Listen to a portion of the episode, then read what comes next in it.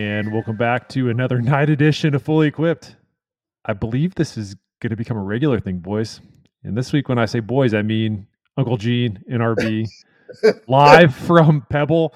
Uh, for everybody that out there that now knows, hopefully you know, Fully Equipped is now on YouTube, and we are are uploading all of the episodes to the new Fully Equipped YouTube page. So if you're watching this, you're seeing RB and Uncle Gene in frame together at Pebble. I'm very jealous, boys. How are we doing? We are great.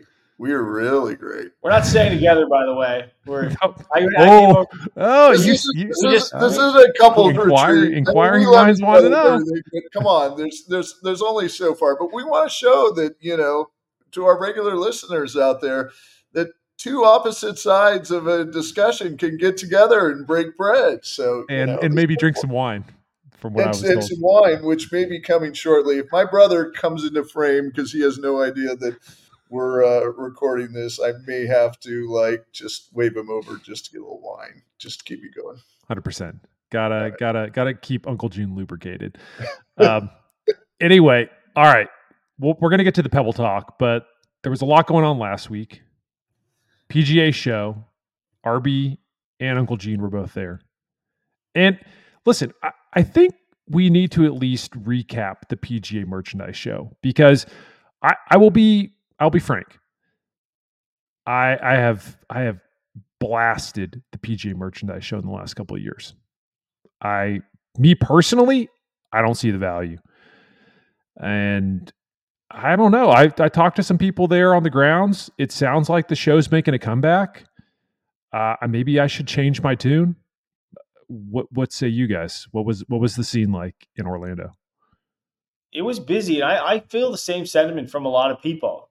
Um, the floor was was busy. It was a couple. I would say like 20, 2019 was like the last one where it was like it felt more spread out and they've definitely from like an organizational perspective cut down on floor space like 100% like it is they've i would say is probably two-thirds what it was like five six years ago but what is in that floor space is all like really good stuff like they tried to fill it with pickleball a couple years ago and yes there was like a pickleball court there still and like i know nothing about pickleball so i can't comment if it was cool or not i have no idea but as far as golf and what golf like what we concern ourselves with, there was a lot of people. I think a lot of people thought that it was a, a good place to be that that week.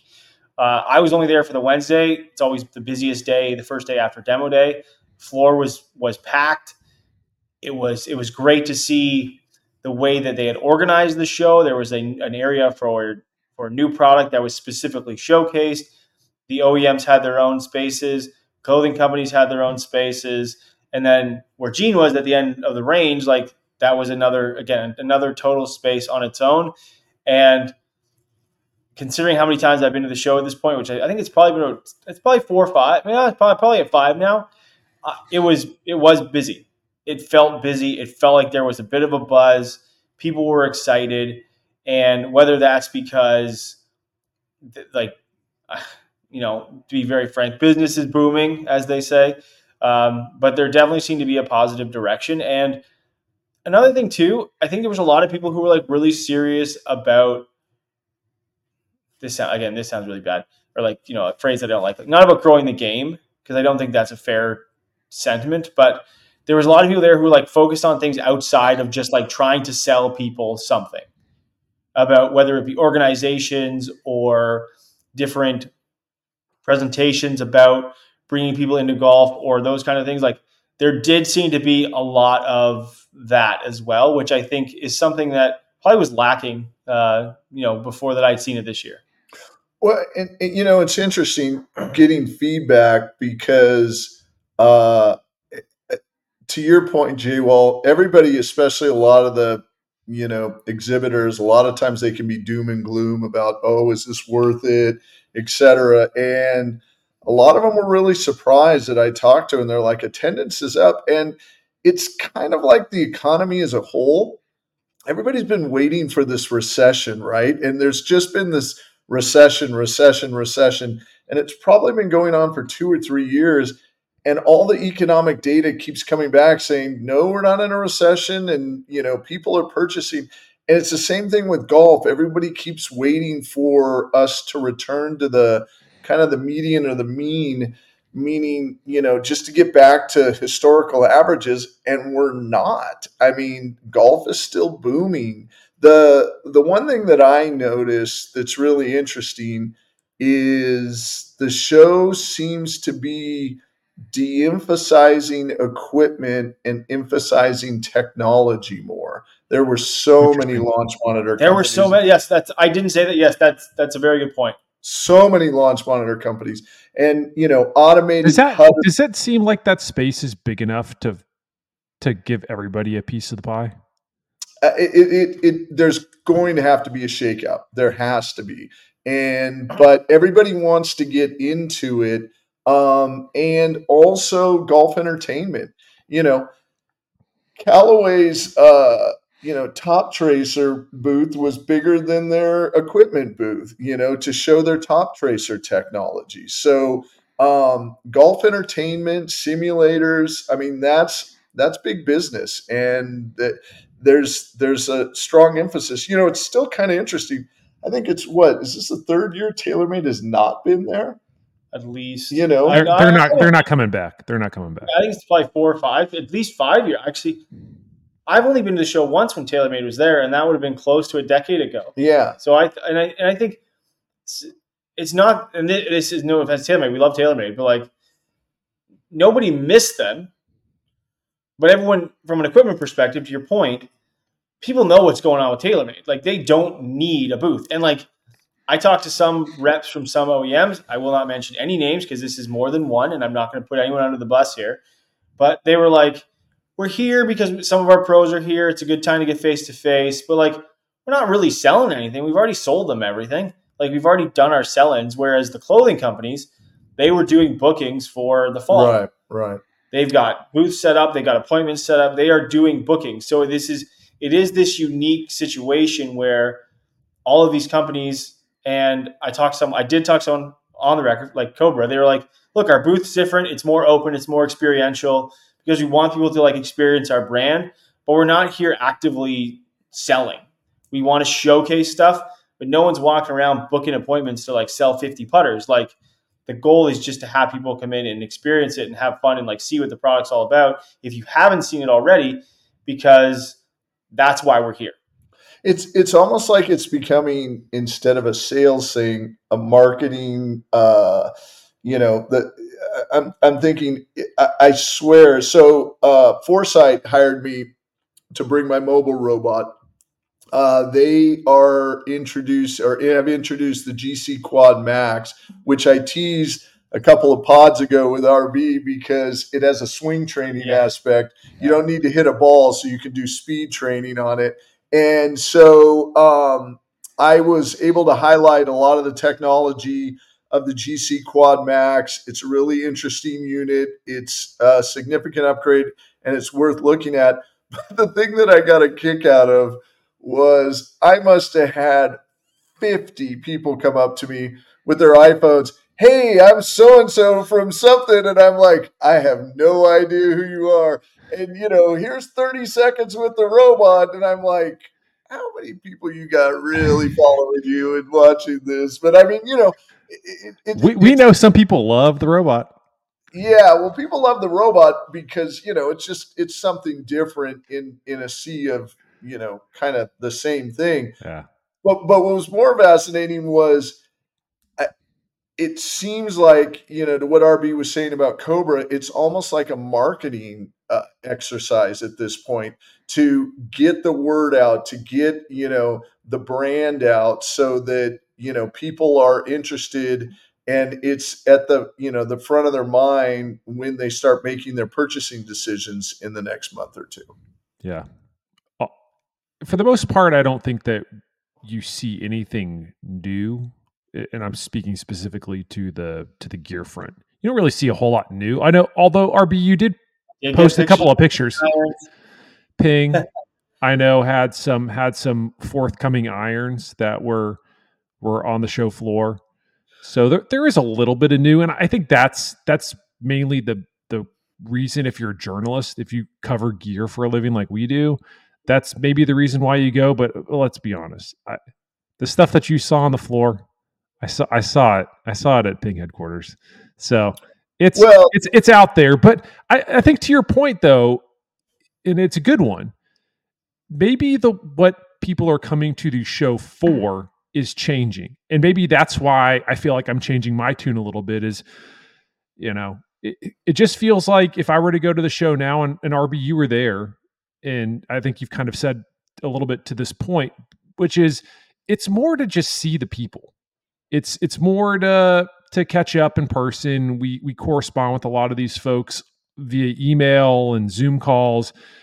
It's not so much to get product downloads. By the time RB shows up in Orlando, I mean, he and I have, have already cranked out a whole bunch of write ups. We're we're deep into to prepping for club tests in the magazine. We're on to producing and, and getting things ready for robotic insights. It's just the cadence has changed. It's it's no longer that we're going to the PGA show to see new product for the very first time. We've already seen it. We know what it's doing. There's still a value to it. Don't get me wrong. I just think that that maybe from my perspective, it's like I need to stop looking at it just simply as like, what's the value of going to Orlando? There is a value there. It's just well, it's changed for somebody like me, whereas maybe others are getting to experience the gear for the first time, and that's pretty awesome. I, I, I totally agree with you. I don't think it's about the gear. I think it's about running into people in hallways, running into people, you know, at at you know the bar at the hotel across the way, and just catching up and getting kind of you know industry information and you also get people that are out of their kind of environment, you know. So you guys jump on a Zoom call like I do, or you go to an HQ or you know an R and D facility, and when you're sitting there one on one with people, number one, you get to know them and you're establishing relationships. But number two, you get some good dirt sometimes, you know, as to as to what's really going on and and and it's uh that's that's what I find. And I'm always like surprised at how I mean, you know, uh, telecommunications via the internet is amazing, but there's something about being in person and just seeing someone's reactions, and you're able to uh, kind of there's an intimacy there that information is exchanged more freely than it is in other forums. I found. Yeah. Was there anything that you saw during your time in Orlando that that impressed you, surprised you, something that you you didn't expect to see when you showed up? Again, it's it's not it's not gear like I. But uh, let's like, but let's look at like non gear RB. I mean, yeah, like, is, is, there, like, is there anything else that that like piqued your interest? Puma's got some really cool shoes. Like they got some new like classically styled stuff that is going to appeal to more of the traditionalists, which I don't think we've really ever seen before but they still then they got like a, a, chunky dad shoe with with spikes in it, and I'm like, these are pretty sweet. And I think um, saw the Malbon booth. They were doing they were doing some bookings. They had some like limited edition putters. I don't know who made them, but it was like interesting. Did they, did they have a Jason Day line out yet? Uh no, not that I saw. With, with I mean, the '90s cardigans and the, the JNCOs and the the whole shebang. I was I, I spent a few minutes in there. Uh, I didn't really say, didn't like talk too much. I just kind of like browsed, and took a couple pictures. But um, I do think that like golf, and I and I say this to someone who you know smugly or non-smugly or very self-aware belongs to a country club with a dress code where like I can't wear certain things, and it's like, man, that's like half my wardrobe. like I'm being serious, yeah. and I hope some of that, and you know what, I hope some of this does filter down because it is it is one of those things where I hope that there is like I under, I understand tradition, I understand like you know etiquette and all of these things, but there is a point where there has to be some merging of two things, and you know I, I would say like four maybe four or five years ago, I would say a lot of the clothing geared geared towards like younger people or even women were let's say on the borderline of like I don't want to say inappropriate, but like you know pushing the envelope like really far.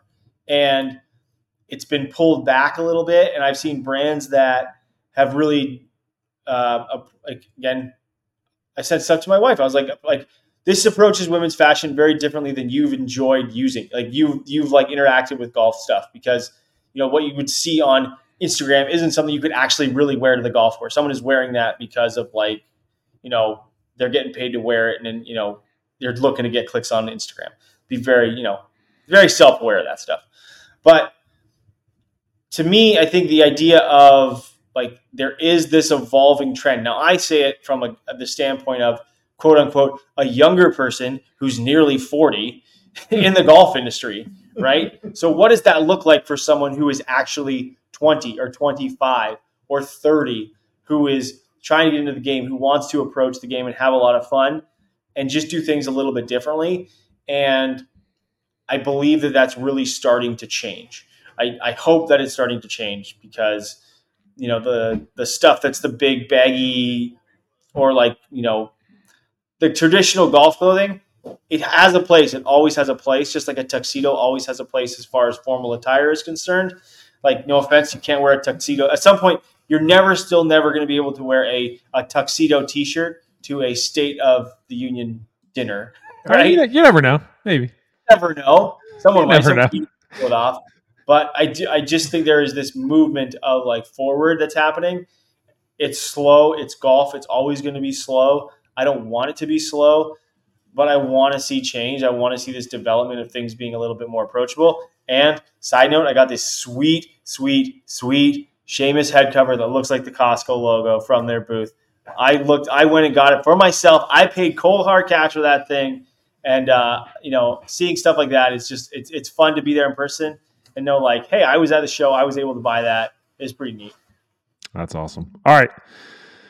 Well, I think the the overall the consensus here is that the show is changing and it's it's moving in a good direction. And I like to see that. I you know, I don't think that I want us to live in a world where the PGA merchandise show isn't a thing. I think there was a point during COVID where I think everybody wondered if the show was going to come back and if so what would it look like? Because when it did come back it, it was it was not the same show. The juice was gone. A lot of manufacturers were pulling out. It, you weren't quite sure who was coming back. So it is it's nice to see the pga merchandise show having a little bit of res, of a resurgence.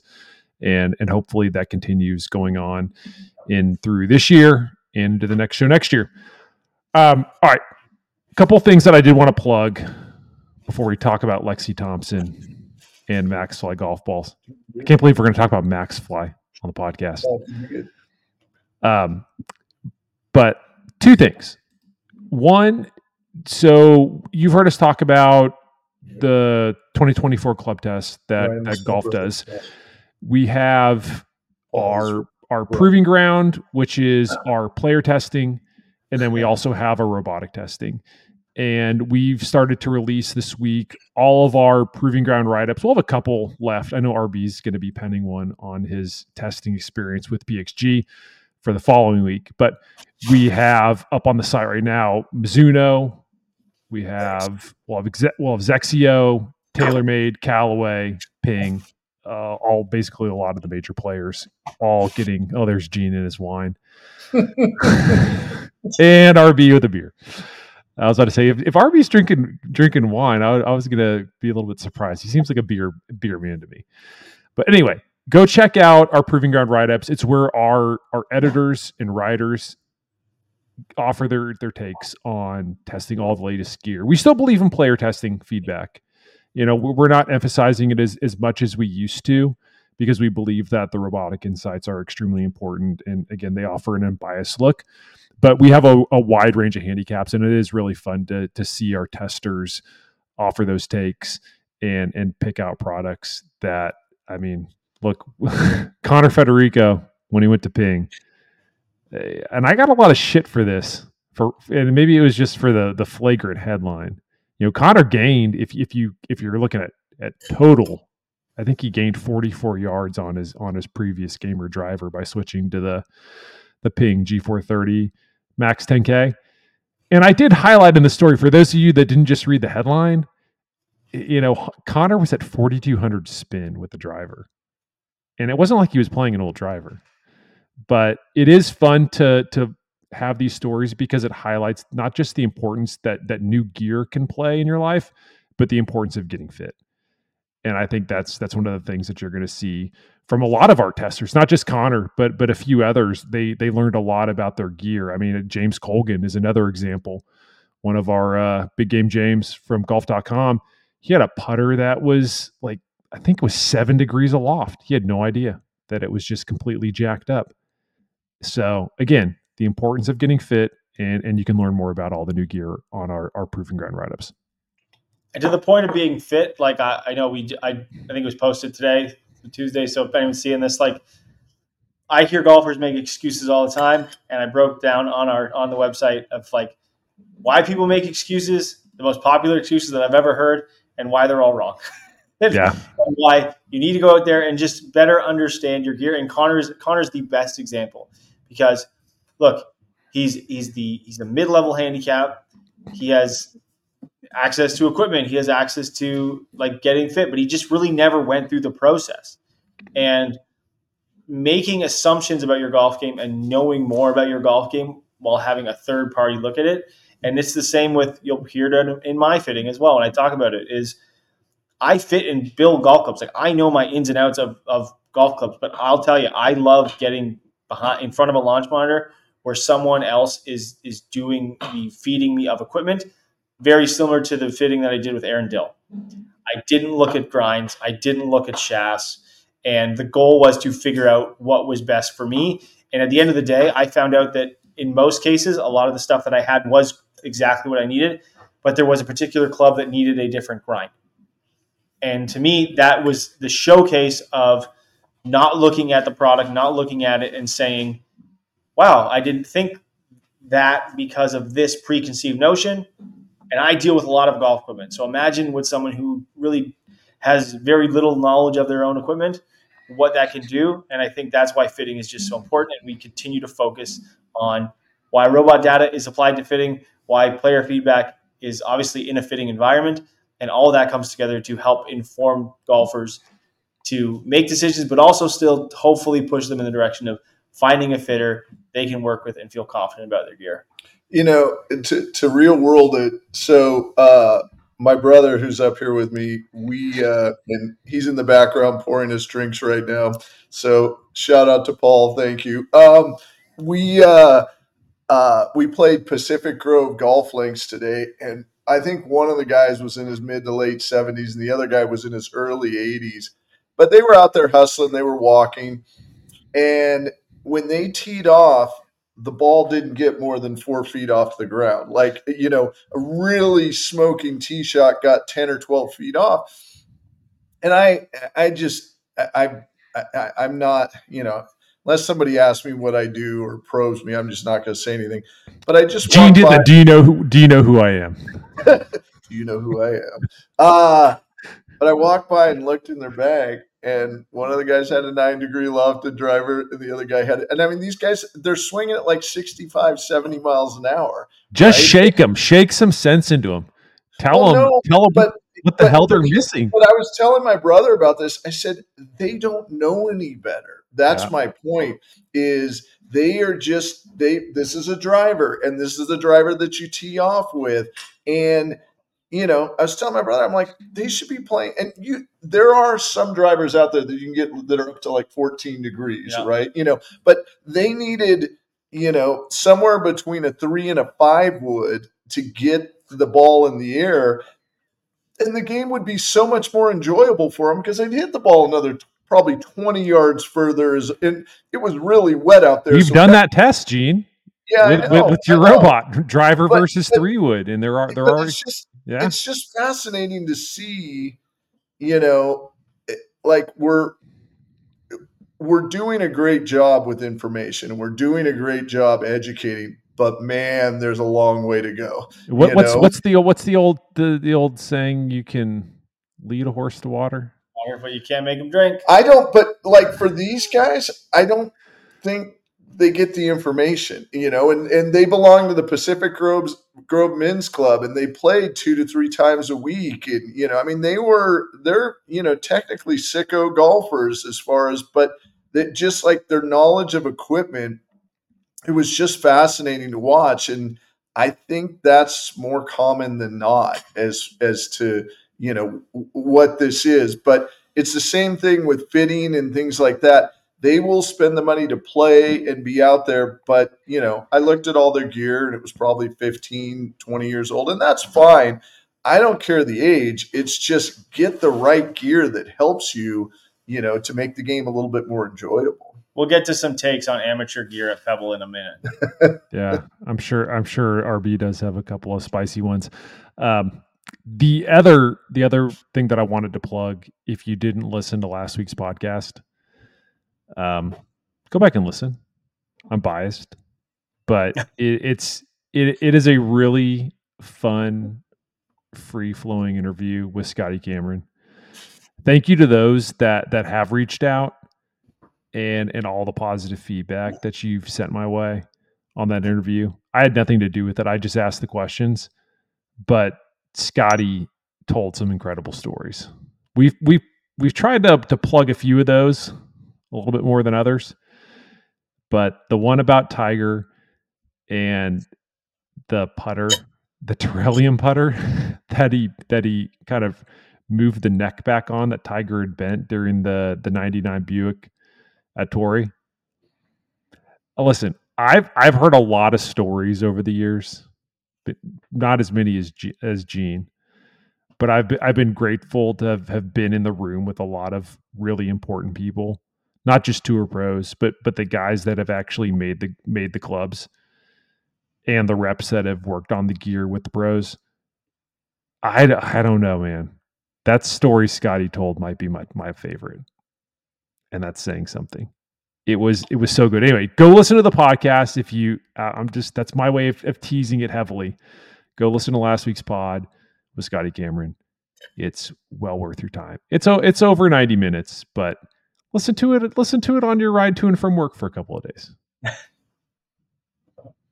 I used to have a 45. I used to have an hour drive to work. That was a that was a full podcast anyway. That was a good one. So I liked it. I listened to it. I actually listened to it on the way to the airport because I didn't hear it. I I like it. You know, as a as a golf nerd, I was I was curious to hear it. You didn't you didn't give me any inside access to early listening, so I just listened to it when it dropped. Oh, I, I, I, need those. On. We need those listens, man. Even even, even if it's us just patting our own podcast, we need we need those listens. Uh, anyway, all right, uh, we're, we're, gonna we're gonna save Pebble towards the the end of this pod because I do want to discuss Lexi Thompson and her new golf ball deal with Maxfli. So I mean, when when was the last time do you do you think before this week that Maxfli was relevant? Back in the nineties? I said Daly because I know we, we actually yeah, had a discussion yeah. kind of behind the scenes, but Daly. I worked golf retail, so that was like whatever a long time ago now, and the Maxfli Maxfli kind of came, Maxfli had the noodle for a long time, and then uh, they ended up with the Maxfli Fire and the Maxfli Fire Tour. And the Maxfli Fire Tour, which according to every source that I was able to talk like talk to and understand, was the Maxfli Fire Tour was the same ball Daly used. It was a urethane cover golf ball, but what was very interesting is it was a mid-level price point golf ball. So I think at the time it was about $35 Canadian. So in, in the States, that was probably like $29 or $29.99 at the time when most, let's say, a Pro V1 was thirty nine ninety nine. So that was a good value golf ball, and I we played those a lot. A lot of the guys I worked with, big box store, we played those golf balls because they were cheaper. You know, we are all work, all kids working retail. Like you know, it was a good, it was a golf ball that spun. It went far, but it was cheaper than the other options, and it was it was a really fun golf ball to use. I actually think I have a couple kicking around in my in my shop somewhere. Um, it sounds like but, the precept lady. No, three. It was three piece though. The lady was only ever two piece, right? Like, but but I'm just saying, like, it's one of those golf balls where where it, it feels like it's you're you're it getting a, some. It was a it was a cult golf ball. You're getting yeah. some you're getting some performance out of a golf ball that you know it's it's not it's not the high. It, you don't have to pay a whole bunch for it. Anyway, continue. Yeah, and so that like to me that was like the last time Maxfli did anything, and that was kind of it. And then it became, um, I know golf work like golf works like w-o-r-k-s the, the golf equipment supply company they would sell their golf bags and I think it was the reason they do that is because Dick's owns the Maxfli brand now, which we'll get into. Yep. But they also bought Golf Works as well as a as like a, a component supply company. So I think they do they use that company for distribution to their stores for repair their repair shops as well as to consumers as well. And we have a version of that in Canada. So like you can find Maxfli stuff online, but you can't find it at any other stores unless you cross the border and, and go to like a Dick's Sporting Goods.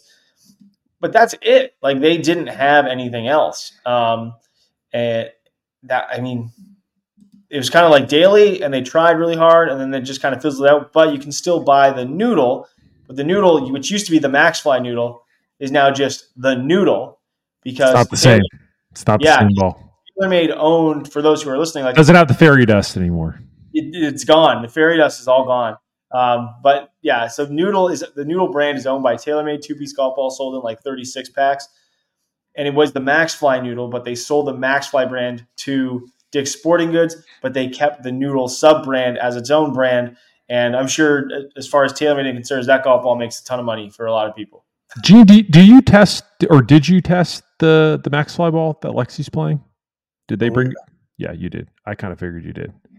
Okay. so let me give you let me give you a little background. Uh, this to me isn't shocking at all. Maxfli is one of the kind of the the secrets in the industry in that uh, people just think, oh, Maxfli, it's a House Dicks brand. It's not. They have their own R and D team dedicated, and I'm going to be honest. They've spent a lot of money with me over the years making sure that these balls are right. And there's a guy named Dave Michaels who is in charge of. Um, research and development and he is very very dedicated to making sure that these balls compete and um, are equivalent to the top balls in each category. Um, and he succeeded and they have they have made good golf balls. It, it, the Maxfli line is pretty extensive within Dick's and they've made good golf balls from top to bottom for years.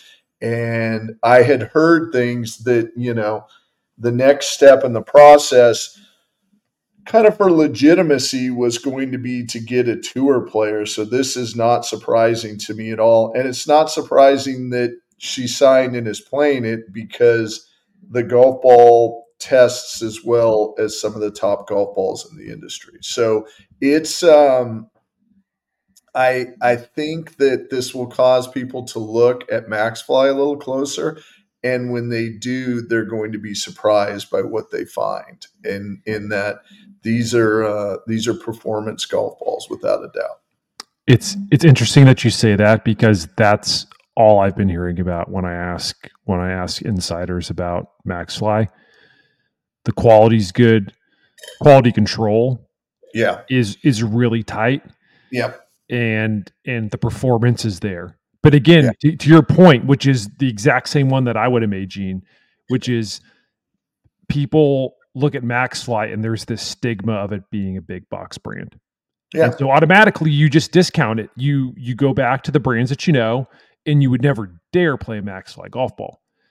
But I think that what Maxfli is trying to do is brilliant because they're they're bringing back the golf ball with like they didn't go to the PGA Tour and try and pick off some big name. That would that would they would have had to spend a lot of money to do that.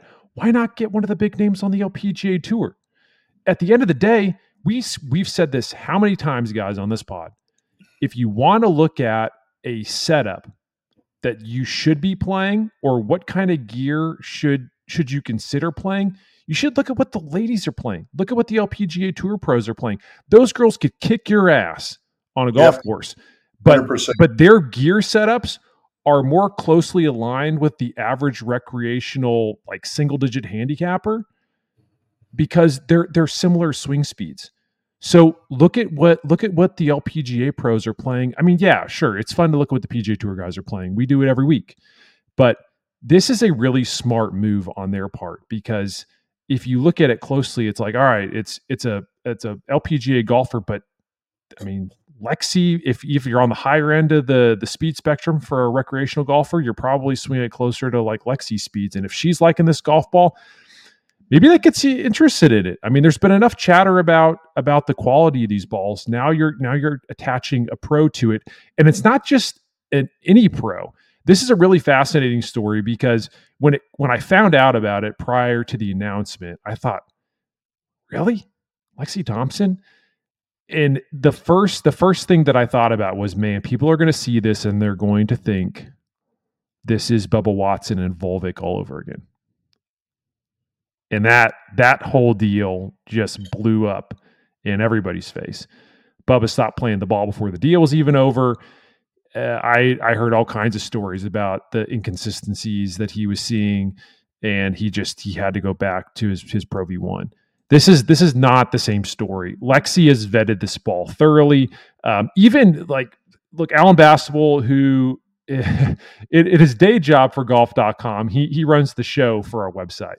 But Alan did a story where he spoke to to Brett Falkoff, who is Lexi's agent. He's been Lexi's agent since 2020, and he he laid out the story of how this all happened.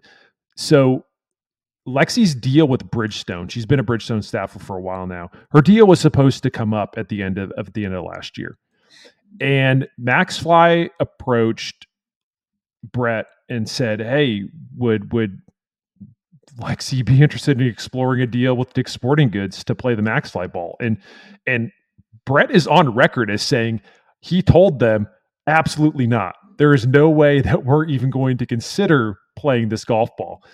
And lo and behold, Alexi gets a hold of some some golf balls, and I mean Brett said it like we were all in shock.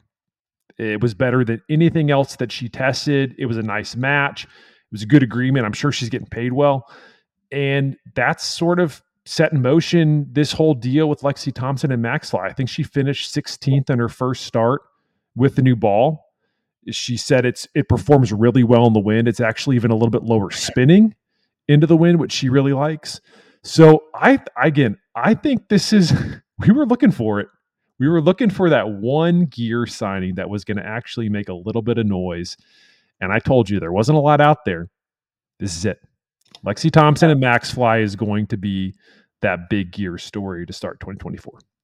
And and to that point, and this is what I think goes underappreciated. And like, look, I don't mean to sound like a, I, it's going to make me sound like an idiot, but like, I'm out here walking the range at Pebble this week. There are 60, what, no, uh, like 70 players in the field. Okay, so it's half, it's a small field, top players in the world. Now, look, I can walk around as someone who watches golf, pays attention to golf, knows the names of professional golfers. And I can go, who's that again? I got to walk down the range. I got to look at the front of the bag. And I'm like, okay, okay, okay. Because, first of all, a lot of male golfers on the PGA Tour do not market themselves. They don't even use social media. They don't use social media to like present themselves. They don't put themselves out there. They're there to play golf. They take they take the golf as like the thing that they do, and they don't worry about anything else. And to that point, sure, it's great. Like you make a great living playing golf. But beyond that, like you are not a name that like anyone is going to know. Like my dad who watches golf, he always asks me questions about on the weekend. Like he would go, "Who's who won this past week in Hawaii?" And I'm like, "Oh, Chris Kirk. Like he's he's like he's a legit tour player. He's won six, seven times. Like really good player, right?" No idea. Like he doesn't know who Chris Kirk is, right? Most and a lot of average golf fans know who Lexi Thompson is. And if they don't know even like, you know, they couldn't pick her out of a lineup, they've heard the name. So now you've got a recognizable name using a new product. That is a story. From a marketing perspective, they are getting way more value paying her X amount of dollars than they would get paying a, a 25 to 75 or even 50 to 100 ranked player in the world whose agent's going to ask for a lot of money to switch to this product and yes, it might do well in like a story, but at the end of the day, how much further is that going to go? Right? If this person never wins and has because we, we talk about the tour all the time, right? There's there's not as much turnover rate at the top, and that kind of lower level, there's a lot of people that just kind of float in and out. They're very, very good. I'm not I'm not saying they're not good, But like Harris English could walk through the crowd at the Pebble Beach and like people were going, oh, they wouldn't even know who he is unless he had a name tag that said, "I am Harris English. I play ping golf club." Like, no offense, it's just the case. It's just the it's just a fact. That's all it is. And like, I come from someone who's in golf, and I have people who like fans on the range come up to me and they'll they can't see the front of the bag and they'll go, "Who's that?" How does that talk when it comes to marketing? Yeah. People know who Lexi Thompson is. People recognize the name. She played in an LPGA Tour event last year. Or she played in a PGA Tour event, nearly made the cut. Like people know who she is. They're getting great Yeah. value, and not only that, they make a good product. It's So, it is it is a brilliant marketing move by Maxfli. Again, this is not all about the marketing; it's about the product, and it is a really good golf ball. And now it makes you wonder if Lexi wins, if she does win with this golf ball. it's great. I she has- think I think you start years. I think you start to see some other pros start to consider it. I Well- hell, I, I even think you could maybe see some tour pros. I mean, that's what they were going for. There there have been some interesting stories about what Maxfli was trying to do to drum up interest in in the ball out on tour. Um, they ended up signing Lexi instead of instead of trying to go the the heavier marketing route. But yeah, I could see some other players kicking the tires on the Maxfli ball if she if she wins with it, or hell, even if she just starts you know playing really well and starts top ten in every week. Well, I- I, mean the the the the important takeaway here that a lot of people their eyes are opening to is uh, Maxfli has an R and D department within Dick's, and and they devote a lot of time and resources to testing and making sure that these golf balls are highly highly competitive with everything else and uh, you know i know because Dick's is a massive organization and when they make claims these claims have to pass legal and i mean you know so uh, they don't they don't cut corners. That's that's what i'm trying to say. They you know when when they have an objective and they reach the objective and then they state what the performance characteristics are you can take that to the bank. And I just think that there's going to be,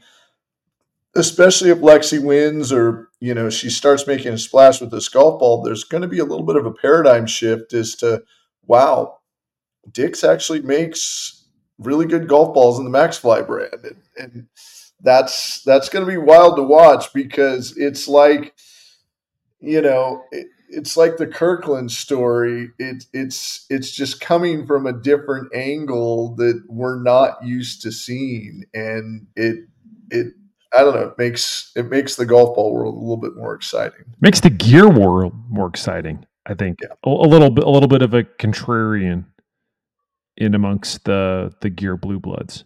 I love it. Well, it just it just shows you that there's there's different ways to approach it, and I won't go into like proprietary details, but you know who they work with, who they design.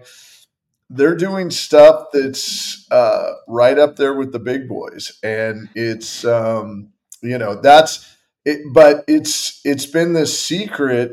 You know, people have known about it, but because they haven't they haven't had that marketing splash.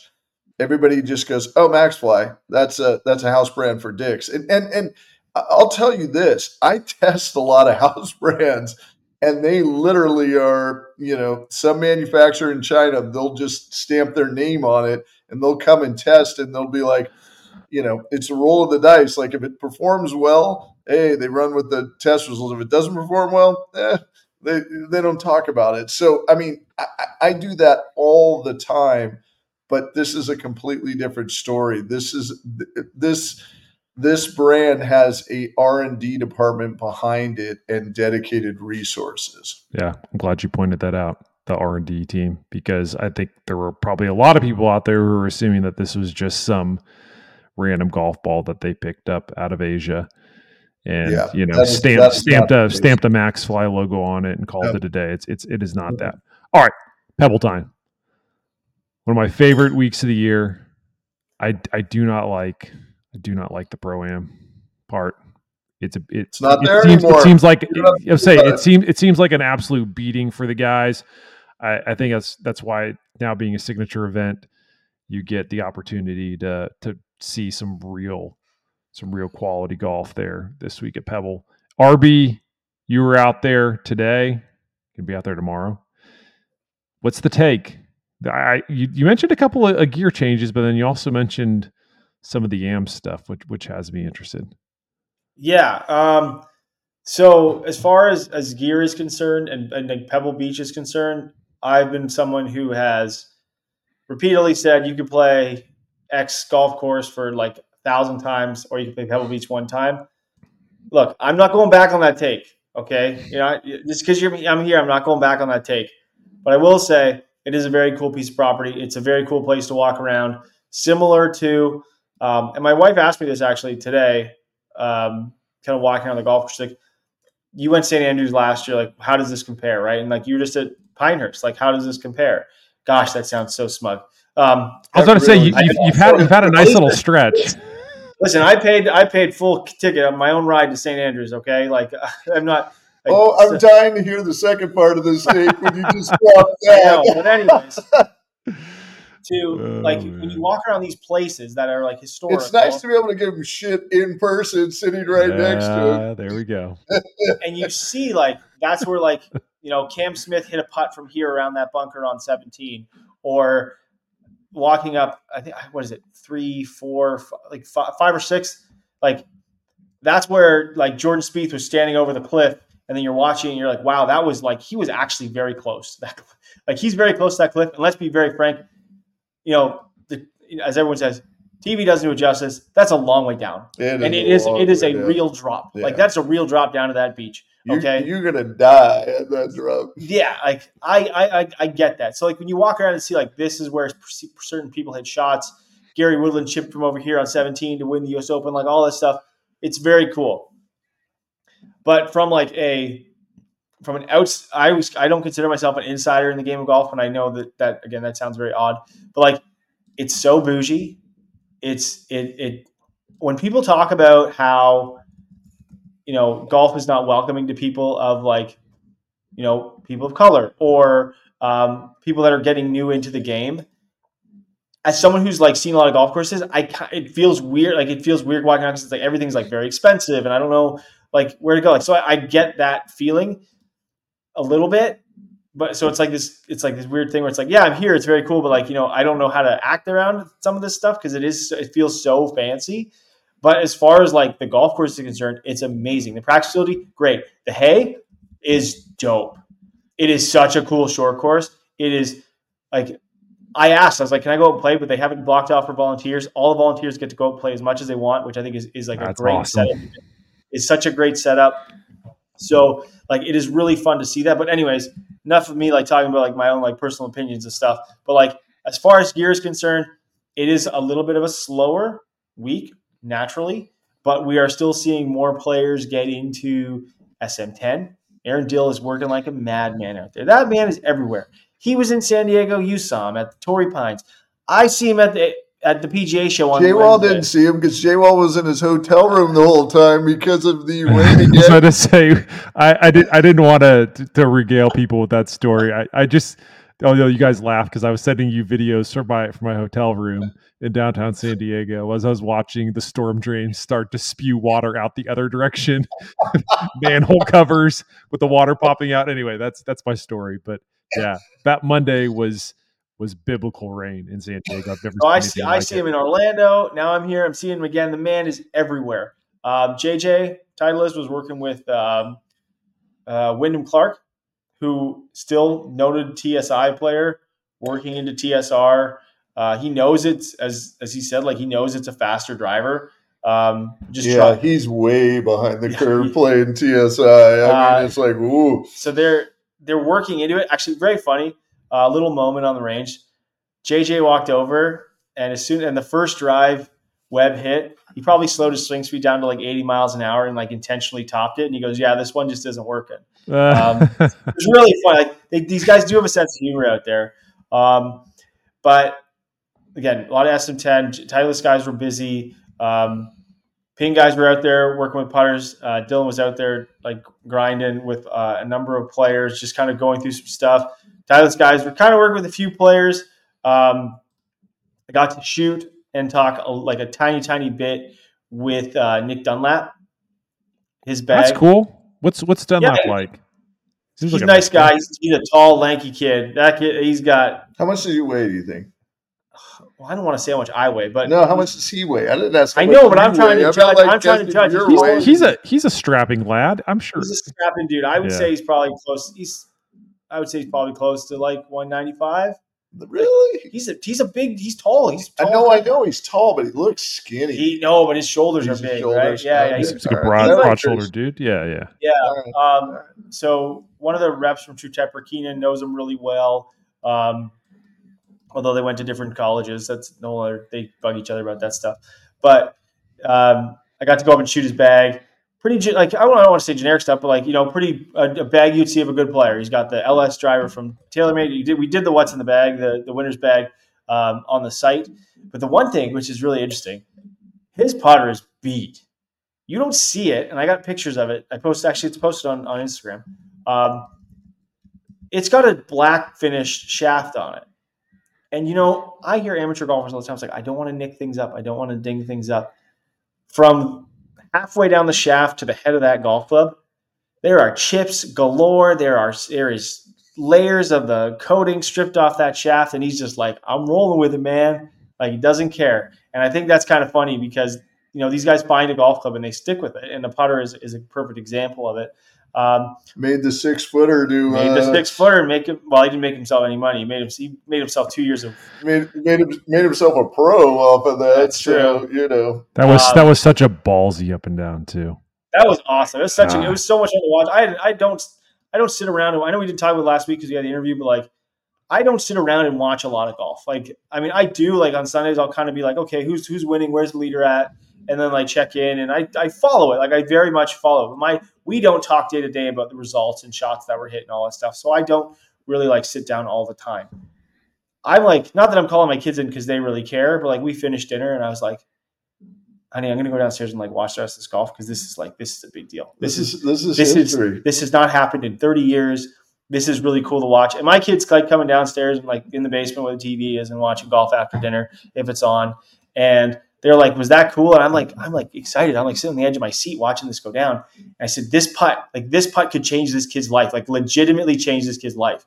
And he made it. Not only did he make it, he poured it right in the middle. And then, you know, two weeks later, like this lumpy guy on the range from golf.com is like holding up his putter, taking pictures of it, you know, flipping it over and getting pictures of lead tape on the bottom and all that stuff. So uh, it, it that was cool to see. Um, but you know, he's still he's still one of those guys. Like you know, his first time being out on the, the whole range, he's like talking to people and like they're showing him putters. He's talking about like what he likes about his putter and stuff. They're just because it's an older model. Um, Is that the only then, non? He's got a couple too. of he's got a couple of non TaylorMade clubs in the bag, right? Yeah, he's got a Ping three wood, three wood. and um, a Srixon utility, ZX utility. Okay. With a with the big beastie uh, HZRDUS 105 um, I wonder that, that, that feels like a Scottie Scheffler special. It's very similar. It is. It is like a, a thing. Like they. they oh, like you that. have to. You have to tell your Scottie Scheffler story because that's a well, good. So one. we'll get to yes. But but but but before we get to that, I, I do want to say it's going to be interesting to watch Dunlap. You know, like if he has that kind of sophomore slump, and I know that sounds really weird because he just won a tournament. I was about to say you just won a damn tournament.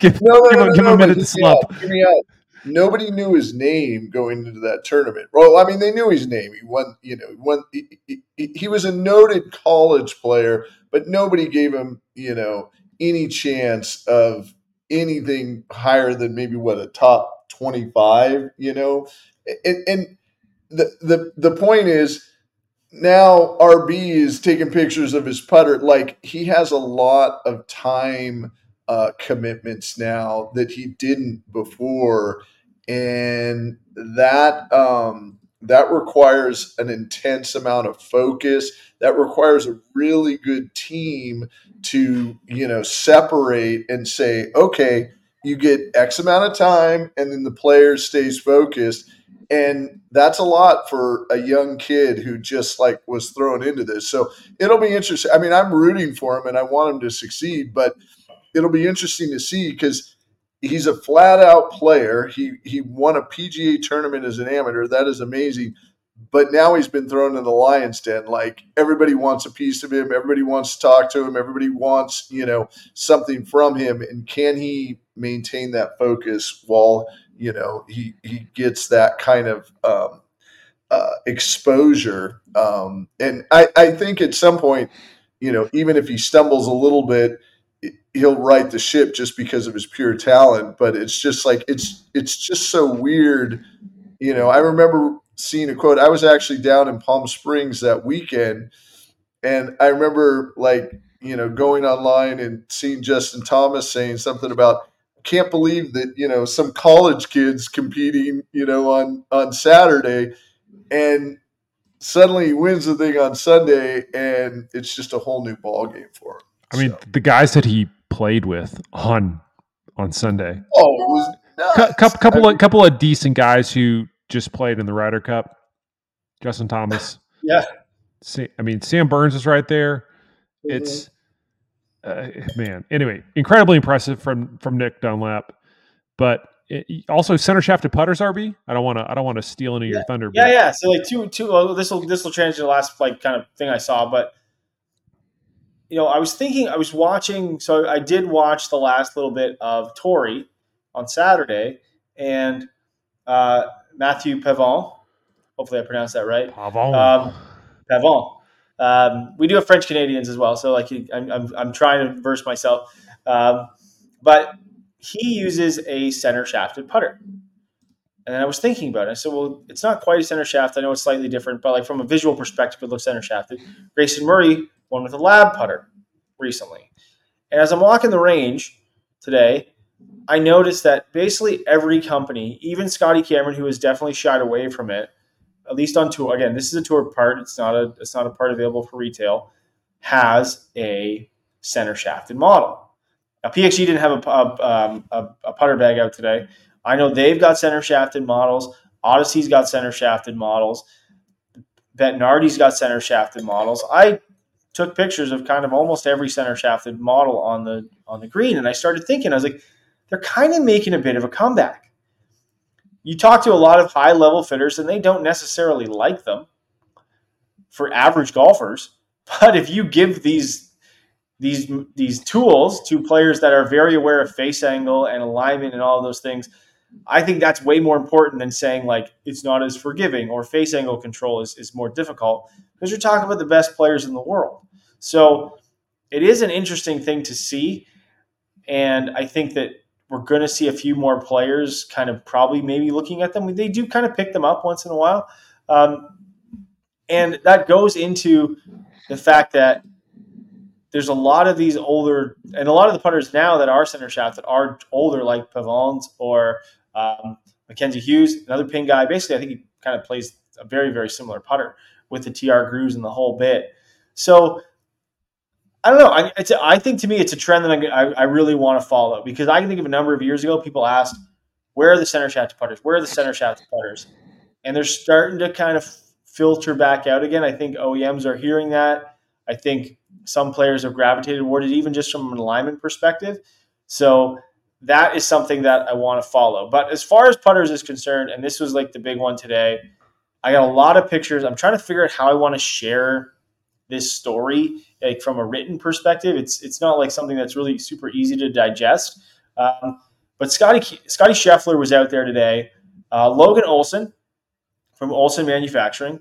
Now look, they have not announced anything official, but if we are going to play detective, this is all open information. Okay, he has worked with a lot of TaylorMade players so far. Nelly Korda is one of them. Uh, Scottie Scheffler, obviously, people have talked about it a lot. Um, Korda's not but, playing the putter anymore, though. I mean, we're, we're no, she, they, they showed yeah. her testing and, and, all that stuff. Yeah, yeah that she's back. She's back to a Cameron for those that, yeah, that are and, curious. And just won recently over in, in that uh, playoff on the LPGA event, uh, on the LPGA Tour recent event. But he's out there and he's working with the team. So, anyways, open information. If you go to if you get like a newsletter from Logan Olson, like it says the address, and the address is TaylorMade's head office address now. So look, you guys connect the dots. All right, it's out there. This is public. Oh yeah, my, my my buddy bought one of the the like first batch, the number one um, batch that just came out recently, and he had mentioned that that he had reached out to ask a question, and it he was directed to a to a TaylorMade email address. so, So anyway, yeah, I mean, yeah, exactly like you said, connect the dots. So he's out there. He's got he waited around. I talked to him for a little bit during the day, and just like talked about how he got into putter making, just like you know where you, where you got into like getting into this stuff, and then he's got some putters under some head covers. I could not look at them. I respect the fact that he would not let me look at them at the time, and that was cool.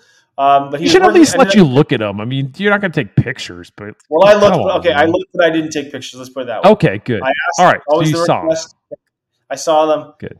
And then he worked. Scottie comes down to the putting green. He's got the whole entourage. He's got Ted Scott carrying the bag, fishing golf balls out of the hole. He's got Adrian from TaylorMade. He's got there's a social media guy there. They got Logan Olson there with like five five putters, including the one that like Scottie's gamer, and then Phil Kenyon's kicking around too. Was Scottie like, was Scottie testing? he was testing, and he was looked like it looked like. Yeah, they did not convey information, but I was within 15, 20 feet of them. He won a They damn were- tournament with that new with that new Olson putter. he was conveying feel, talking about sound. This one feels heavier. This one feels So softer. maybe feedback Um, on on some other stuff that might be. Talking about MOI, talking about alignment. And what was really neat, and this is something that I think I could probably approach. I got some really, they're not they're not like grainy pictures, but they're zoomed in pictures because I could not get in to like take pictures of it stuff. But they were using dry erase marker to see where he was hitting it on the putter face. Now, on a personal note, he is down a rabbit hole that I am uncomfortable with. But it is very interesting to hear his feedback talking to this because Logan is giving his feedback on what goes into making a putter, what goes into like, you know, changing these different design elements of putters, the alignment. But there's a lot going on here, man. Like in my head, I'm like, all these other players, there are a lot of players on tour. Jon Rahm, week before the, I don't know, Ryder Cup, they hand him a putter and they go, Jon, this is the AI putter from Odyssey. Like, what do you think? It's the same shape that you always use. And he goes out there, puts freaking lights out, is the star of the show, and he doesn't think twice about switching this putter. And and Scottie's out there, he's got five guys around him trying to figure out this stuff. I'm like, man, you need to just like, I'm sure again, I'm sure a lot of people have the same opinion. You need to get out, you need to chill, you need to get out of your own head. Just go back to that party you won the Masters with and go have some fun. There you go. But it was very interesting to watch that process. Uh, I will share some pictures about like kind of that what was going on. Um, but it was it's it's very interesting. I think I think the reason is again inside industry, but like no knowledge is like TaylorMade's head of product for putters had uh, recently retired, and I think they're looking for someone to really be a liaison with the tour players. And Logan is that guy. He knows the ins and outs of manufacturing. He knows the ins and outs of talking to people. Uh, I watched him communicate. He's a very good communicator. Talked to him today. Um, Bucky does a good job. but, but and listen, Bucky does a really good job. But what Bucky does is he focuses a lot on spider. Yeah. That man knows the ins and outs of working those damn spider putters. Insane. Like they don't even really carry the, the TP reserve putters out on tour because so many guys love the spider that it, it's harder to kind of work with guys with it. And they're Tommy testing out different inserts now too. yeah, like they they've got Bucky's out there working his butt off, and he's a great. Like he knows the ins and outs of those spider putters so much. But I think for players who are looking for the other option, that's where Logan comes in, and for Scheffler, who is you know the big TaylorMade guy other than Rory, they're trying to help him out. They're trying to figure this out. What about the big, big guy who sits out there? What do you mean? Tiger? Well, there's Tiger, but Tiger's with Tiger's got a Scotty. He's not changing that. We- No, I know. he's Scotty's driving around in some truck fixing it in the back of a parking lot when he won the Buick 20 years ago, right? That's what I'm saying. But anyways, it is. It's like it is. It, watching some of these guys go through equipment, like physically dive into the ins and outs. Some guys pick stuff up, love it, and don't even think about it. Yeah. Other guys like Scottie, watch him go through that process. It's as fascinating as like an outside observer as it is as a golfer. I'm like, man, if he was my buddy, I'm like, listen, I'm gonna be like, listen, listen, dude, we got to go out there. We're gonna forget about all this stuff. We're just gonna have some fun. We're gonna have an intervention. We're gonna have an intervention, but it's it's it's time. It's it's 100 percent time for But- them. but to watch the process is fascinating because you know they the putter as a, as a guy who builds putters, he's like Yeah. he's kind of like part he's like psychologist, right? Like what are you thinking? What are you seeing? What are you feeling? Like it's deep in the weeds, man. That's You- deep, you, can deep, get, you can get very deep in the weeds at the putter. Gene's about to ready to fall asleep. So why don't, why don't we wrap this pod up? No, no, no, no, no. I'm awake. I'm awake. I'm doing all right. Okay. But we have we have covered a lot. I was saying we, we have we have covered a lot. Did we cover the yams before we wrap this pod? No, we haven't, but I'll tell you, there's a lot of like old gear kicking around in bags. Dude, And I love it. Because yeah. these guys, no offense, it costs like 80 grand to play in this thing. These guys aren't lacking money. These guys aren't lacking status. is that really These what it aren't cost? It costs 80k to play in the pro am. Yeah, I think it was like last you have to first of all, you have to be invited. Well, yeah. It's it's like it's like if you if You have know, to gotta- you have gotta to get a spot to be able to to earn the right to pay 80 grand. Well, the, the but I thought they so, and I'm going to probably stumble on this, but they got rid of all the celebrities. You know, the ones that I mean, they got rid of the Bill Murrays, the Ray Romanos, and they wanted to go more athlete focused. Yeah. But- I saw but- Pau Gasol playing with uh, Collin Morikawa. Yeah, and I've I've seen Pau out here before. He's not a good golfer. Great basketball player, not a good golfer. He, I mean, he rolled you in a decent putt today. but the, the but like you were you seeing like the tech icons and the you know Saw I I think I saw some tech guys. Um, Josh Allen was out here. Josh Allen's not been out here a lot. Yeah. and he doesn't want to be out here. He wishes he was Yeah. playing I'm sure. the Super Bowl, but that's another story. Um, but no, it was uh, like it's it's um like people are building clubs for him. Like Josh Allen, a pretty good golfer. Like there is from a celebrity perspective, there's a lot of guys who like just and it's kind of one of those things we talk about all the time. And you mentioned it right off the top when we talked about equipment is there are people who are just not tuned in and they just they're just like hoping that the person who's like communicating with them is going to help them find gear, right? And again, we're seeing I'm seeing golf bags from like the top private clubs all around the United States.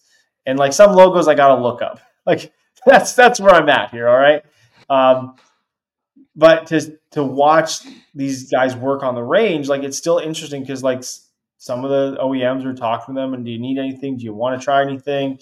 And you know, some guys are seeing stuff that, that does work better. And I think it just goes to show that you know, even people who get play some of the nicest golf courses in the world and get access to all kinds of stuff, like they're still looking for an edge, right? And they still don't know where to look. They might be the the, the golf is the equalizer, right? It's not like it's not like a celebrity basketball game where someone like if I go to you know do a layup on LeBron James, I'm gonna get smoked, right? But if we're playing a par three course, like we're on equal ground, right? Like we all have we all have equal playing field when it comes to the game of golf because no one's trying to tackle us. It's us against the elements. It's us against the course. And on that level, I think it is this like interesting perspective where you're watching people who have access to lots of stuff and they're still learning about the game because they like everyone else wants to improve on it. And why they're grinding. We and I, look this. I think one of the greatest benefits of this tournament, if you are someone who is lucky to play in it, and I realize I'm talking to like you know so many people in this program, and none probably none of them listen to this, is that they get free reign of Pebble. Like it's Tuesday afternoon. There's no practice around. The pros are going out. They're doing their little bit, and I just watch a pro walk up, or not a pro, an am walk up and say, "Oh, is there like is there room to go out now?" And they're just you know out there with their their significant other and their caddy and whoever, and they're walking around like, "Look, the tournament's cool, but like I got pebbled to myself. There's no nobody, no marshal up my butt telling me to play faster. That's the coolest part of this whole bit. I don't want to be on TV on Saturday or Friday or whatever. I want to be out here with like my friends and family walking around this private piece of property that's just like the coolest thing. Um, but they're grinding. They're they're out there working real hard, and I think it's kind of fun. They want to play good. I know we talked about. We actually there was an article on golf.com, uh, two top tips for people who are playing in in proams, and they're good ones. Like I think one of them was play faster and you know just have fun because you got to enjoy it. It's a pretty cool experience to be able to do that, and here to be able to do it, I think is even cooler. Yeah. It's a good place to wrap. Episode 226 fully equipped. Gene and RB get to spend a few more days at Pebble. I, Until it's gonna rain tomorrow, I- just like you know. they're canceling. They're canceling the practice round tomorrow. We have what's called the Pineapple Express coming through. and it's going to be like biblical rain tomorrow. Oh, really? And- Oh, yeah, so they can't. Well, they've canceled for the public. um, yeah, it's, it's Enjoy the it's- rain, boys. Yeah. It's going to be messy. It's going to be like San Diego Part Two. Oh, in, man. uh, in- I heard I heard the back end. We I was talking to the guys at Torrey on Tuesday once the rain had subsided. We didn't realize we were gonna have to, to break out an ark. But yeah, they were saying that the back end of the week at Pebble was supposed to be pretty dicey. So yeah, hopefully hopefully they get in all all four rounds because I've seen I've seen way too many Pebble events where it was it was a shortened 54 it's it's that's never fun nobody wants to see a slog out there rb hit before before again i, I said we're going to wrap it i did forget to ask you this did you go take a peek at cypress No, I didn't. No, I haven't. I haven't had the chance. I've been so busy. Ah, you I haven't had the chance. and it's gonna be biblical tomorrow you should you should really if you can Sneak out. No one will be you got you got to go to that spot you just got to drive by. It was there, there's a parking lot right there just park and Yeah, you can just a you parking can lot. You look over the fence. Believe it or not, in yes And uh, Yeah. so it was funny. My my brother and I we played Pacific Grove, and we I said let's go. You know, let's go have a drink at the uh, inn at Spanish Bay. And 17 mile drive. They said, "Oh, by the way, everything's closed. You know, because of the tournament, you can't go." Well, of course, anything everything wasn't. But it- just if anybody's in this neck of the woods on 17 mile drive, the bunkering at Cypress that you it, it's such a interesting golf course because there's so many holes that are right off of 17 mile drive that you can see but the bunkering is some of the most interesting bunkering I've seen on a golf course and it's just yeah it's it's it's an inc- but have you played have you so- played cypress right gene no I'm not Okay. No. Ah, yes, I'm the only one on this podcast. have you so you played it Yeah, huh? yeah. so I, I, I mean, would told you- I told RB where where the spot was that he needs to go. There's there is there is a a and it's like I don't want to just like again we don't this podcast isn't that big so like who really cares and I mean you'd have to make a trip to Cypress to actually experience it but you got to pay twelve dollars to drive seventeen. but there's mile drive. if you if you are in the area off a 17 mile drive there is a an outlook for Fanshell Beach okay and it's just off it's just off 14 before you cross the street to go to 15 yeah and you can park there and i mean seriously all it is is just uh just a metal a metal railing right there between you and you and cypress you and the the 14th hole at cypress and there are some gnarly trees on that hole. It's a par four. And i mean you could hang out there and all i mean seriously the the walk to 15 is is like a stone's throw away Yeah, no, it's it's so it's you, it's, it's you an- could i mean if, roll roll What's- roll the dice. You know, if there's somebody there, just go just go here. You're not encouraging trespassing. Well, we are not. We are 100 percent not encouraging not- trespassing. Disclaimer. Although I've heard plenty of stories. They they shut the golf course down um, one day a year. I think it was I think it was Thanksgiving or was it Christmas? Anyway, one of them, and they they. Uh, I had to talk to a couple of guys that said that they started having to get security because people that day would just start trying to go to 15 and 16 to hit shots. Wow. Yeah. Well, it's Mostly it's- 16, but 15 it is a, is a very underrated par 3. What's What's so interesting is when you drive by the entrance, there's no security Nothing. gate. Nope. It just says it just says Cypress private cor- private golf course members only. Stay the and hell out. that's it. Yeah, and, yeah. you know it's it's Yeah, very understated clubhouse. Yeah, it's It's it's it's my favorite. That that and that in Pine and, Valley. and, and this and this That's is from a humble brag that's played Augusta too. So, you know, I have I have played the trifecta, but yes. Cy- Cypress for me, man. It was have it you was played Have you played Pine Valley? I have I played Pine Valley. Oh, I hate you. I really hate you. You know, like I said, I'm the outside. I'm an outside. Uh, Yeah, I- yeah. I- I've uh, I've I've played. I'm I'm one of the lucky few that has played the trifecta, and Wow. uh, consider myself incredibly grateful to have done it. But Cypress was was amazing. the The whole day, like Chamber of Commerce Day, weather Could not have been better. Um, the company that I had for the round, like the best. We had so many laughs. It was just cool day, cool experience. But the golf course, it lived up to it and, and more. And I can't, I can't say that about every golf course that I've been super excited to play, but definitely Cypress. Again, that's the end of my humble brag. Let's wrap the pod. Mm. That'll do it for episode 226 Fully Equipped. As always, check us out on our social channels. We are at fully underscore equipped on Twitter. I will not call it X. And we are at Fully Equipped Golf on our new YouTube page and also on Instagram. Thanks as always for listening. We'll see you next week.